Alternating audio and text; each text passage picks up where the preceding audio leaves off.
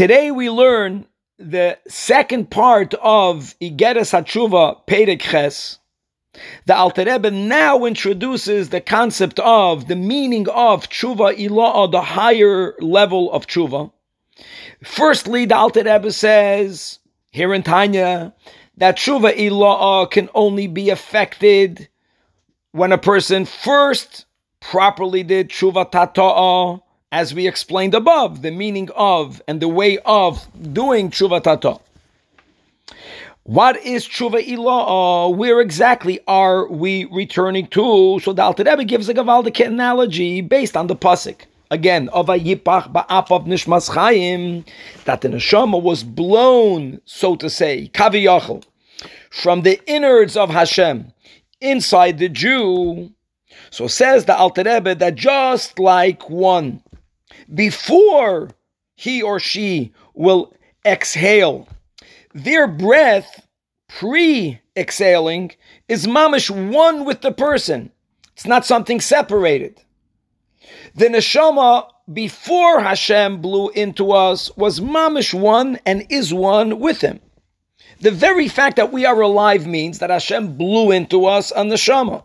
So do you know what Shuva Ilah means? Shuva Ilah means that we are able, even while we are alive, to achieve mamish the same union that we had before Hashem blew our neshama out of God Himself.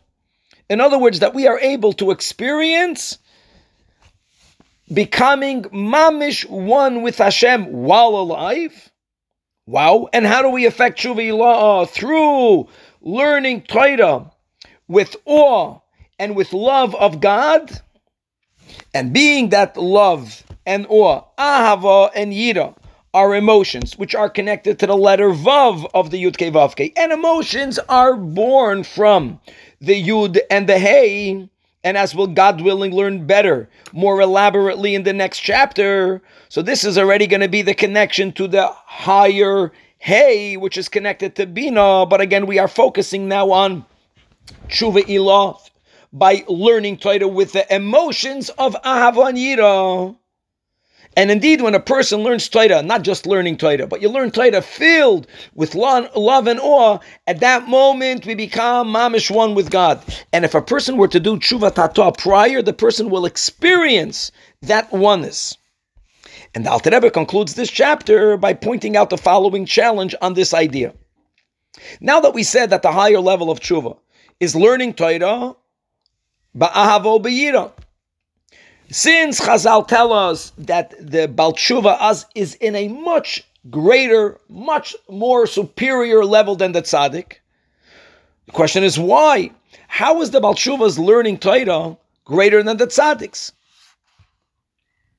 And the answer is, is that the learning itself, just because this is one is a tzaddik and one is a balshuva, that does not affect the learning part of the mitzvah of learning Torah. But the feelings of, lo- of love of Hashem and the feelings of awe of Hashem are feelings that a Balshuva will have much greater than the tzaddik.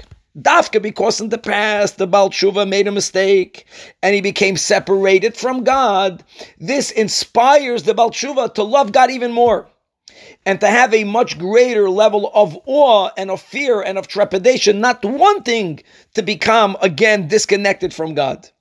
So since the feelings, the emotions are much more powerful than the Baalei Tshuva, that deepens the learning Torah of the Baal Tshuva, and indeed, which is why a Baal Tshuva is going to stand in a place that even the greatest tzaddik cannot attain that high level. A lot more to be continued.